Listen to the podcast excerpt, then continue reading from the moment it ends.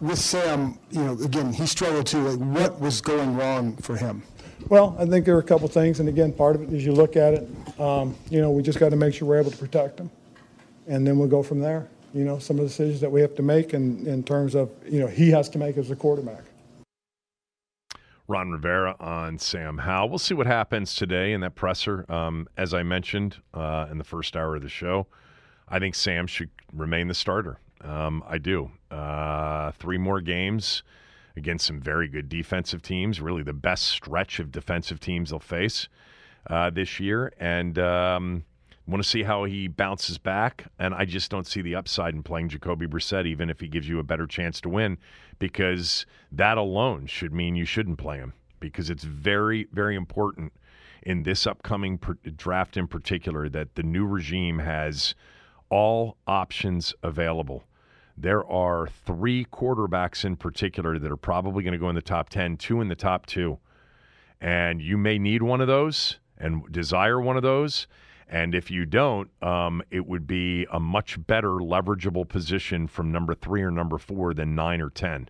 And that's what one more win could do. Um, so, a uh, few other quick things. Uh, so I said I'd get to Sam. Sam was on the list of things that I did not like in the game. And it, there just were he just did not look comfortable yesterday. He hasn't looked comfortable in a while. Still made some good plays here and there. I thought just on the first drive, the third and four, you know, he took that short to Samuel. I thought Terry may have been open. Um, I think it's the process and some of the things that he's missing are probably um, the most frustrating uh, to the staff. Um, there was um, uh, where is it? Hold on, sorry about that.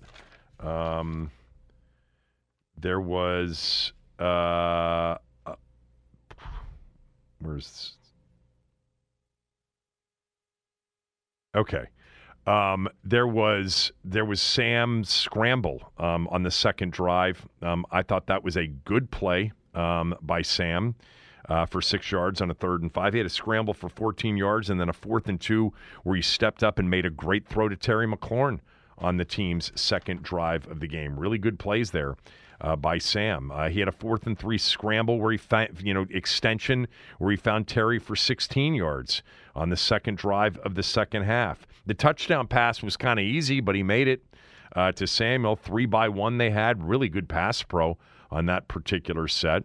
Um, so there were a couple of good plays. Um, I thought the where he escaped immediate pressure around the goal line and maybe avoided a potential safety um, to, to gain three yards was pretty good. And then I think the deep shot to Terry that he took was actually the best throw he made all day. Uh, and I thought it should have been DPI. I thought Terry's uh, in, inside arm, uh, which would have been his right arm in that particular situation, it, the, there's he's being yanked and held. Um, and they did not call that. Uh, that would have been a big play. But the bad plays were were were several. Um, you start with he had another two to three balls batted down, including the fourth and one on their second drive. You know, they decided to go for that uh, at that point um, on that fourth and one. Uh, they're down only three nothing in in the moment, and instead of taking the field goal, they go shotgun. They sprint him out. I know some of you hate shotgun on fourth and one, but that's like 45% of the time in the league, and he gets the ball batted down. Uh, that's been a problem with him all year long. Long. He had a screen to Williams that was, you know, missed badly. Now I don't know that it would have gone for much, um, but it was an inaccurate throw. Um, he had a, a, first and ten on their fourth drive of the first half that Witherspoon could have picked. Um, it was intended for Bates. Uh, he had a second and 10 where Gibson was wide open versus the blitz. That's the play that got challenged. That was not a good throw to Gibson. He did catch it. He did catch the ball. Um, and then on the third and four, uh, a few plays later, you know, McLaurin, I thought, could have had it, but it was a late throw. Um, and he took a big hit. And a lot of the throws have been late recently. Um, I thought that the, the one sack he did take was definitely him holding it, although there weren't a lot of options in terms of a check down. So I'm not sure what he could have done uh, theoretically there. Uh, and then you get to the second half. Um, he had a uh, a throw to Terry that Terry kind of short armed a little bit, but it's because it was not a great throw either, and he was going to take a big shot. third and five on their first drive. Total misread by Sam. Um, and they they dropped the interception on on a deep throw into what he thought I think he thought was going to be cover one, you know, kind of uh, a hole on the sideline. Um, it was not. Um, uh, first and 10 shot to Dyami Brown into double coverage was nearly picked off. Uh, and then the interception itself, you know, I think he misses, as I mentioned early in the show. I think he misses Terry early. He's got a check down there. I don't know what his process is there. I think maybe they've gotten to the point where they've simplified it a little bit with him, partly because of his processing, partly because of the offensive line, where maybe it's one to two and then start to create. And that's what he did. He started to create, and then he made the bad decision to throw the ball back over to the middle of the field. Terry got a hand on it, but it was deflected and picked off. Um, it was not a good outing um, for Sam Howell. Uh, he's had a run of, of, some very, you know, average to much less than average, you know, games. I mean, the QBR numbers for him here recently. All right, um, 27.8 yesterday against the Rams, 20.5 against Miami. Um, the Dallas game was a good half. His QBR number wasn't nearly that bad, but uh, you know, just not a good day. 11 of 26 for 102 yards. Uh, you know, a lot of people, had he remained in the game, would have been here today saying, you know, he was under duress. He was immediately pressured.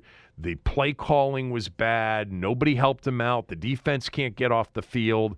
You know, a lot of people would have been in here like they've been every week, making every excuse for him when it's really been much more nuanced and much more mixed than that. A lot of this year, whether it was the Arizona game or the Buffalo game or the Chicago first half or the Giant uh, games or the you know the the Miami game or or yesterday, a lot of this has been on him too. Um, so for Sam yesterday, this was a D performance. It wasn't an F. I still think the worst performance of the year for him, bar none, was the Buffalo game. The second Giant game wasn't great either. Um, uh, the Arizona game was terrible. I mean, we, we kind of forget the first Arizona game. They needed their defense and running game to actually bail them out and pull off a win in what was a much different time. Seems like ages ago. Uh, the Giant first half was terrible, but I put all of that on Eric Bieniemy, and the Miami game was was lousy.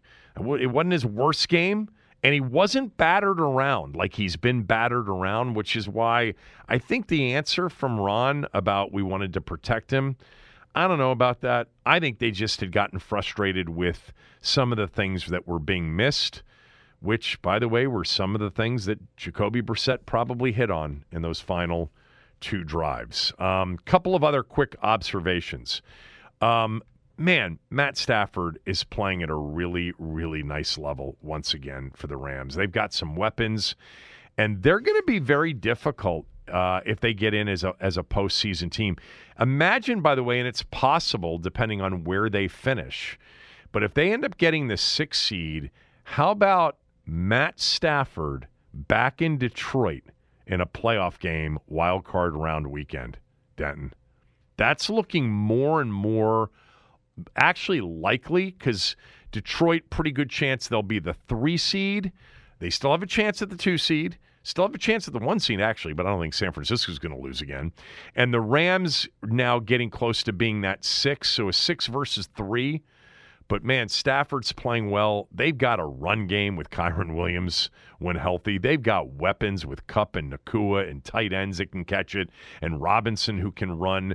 And then defensively, you know, they're nothing special, but they've got a couple of special players.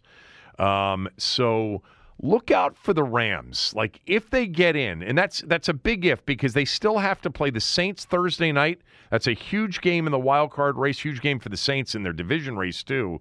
And then they close with the Niners on the road. And that could be one of those games that if the Niners are you know need to win it to to lock down the one seed, uh, the 40 you know the, the rams would be in trouble. Although you know the rams played the 49ers this year as tough as anybody did before the 49ers lost games with all their injuries. That was early in the season though. But i was really impressed with matt stafford. Always been a big fan. I can remember many of you i'm not going to name you by name you know who you are telling me I was nuts to want a quarterback that's a loser, that has, you know, a losing record or has barely a winning record and has never won anything. Well, that's what happens when you're in Detroit all those years. Um, uh, but they've got a chance. No, I don't think anybody's got a chance to beat the 49ers, but their experience could be a problem for some teams in the first round, second round if they were to get in. Oh, I wanted to mention one other thing, just a quick observation. I don't know if anybody else saw this, but the Rams in the second half faced a fourth and three. They ended up not going for it and they took a delay a game. But they sent their punt team out and then Sean McVay brought them back. And they were allowed to get a play clock reset.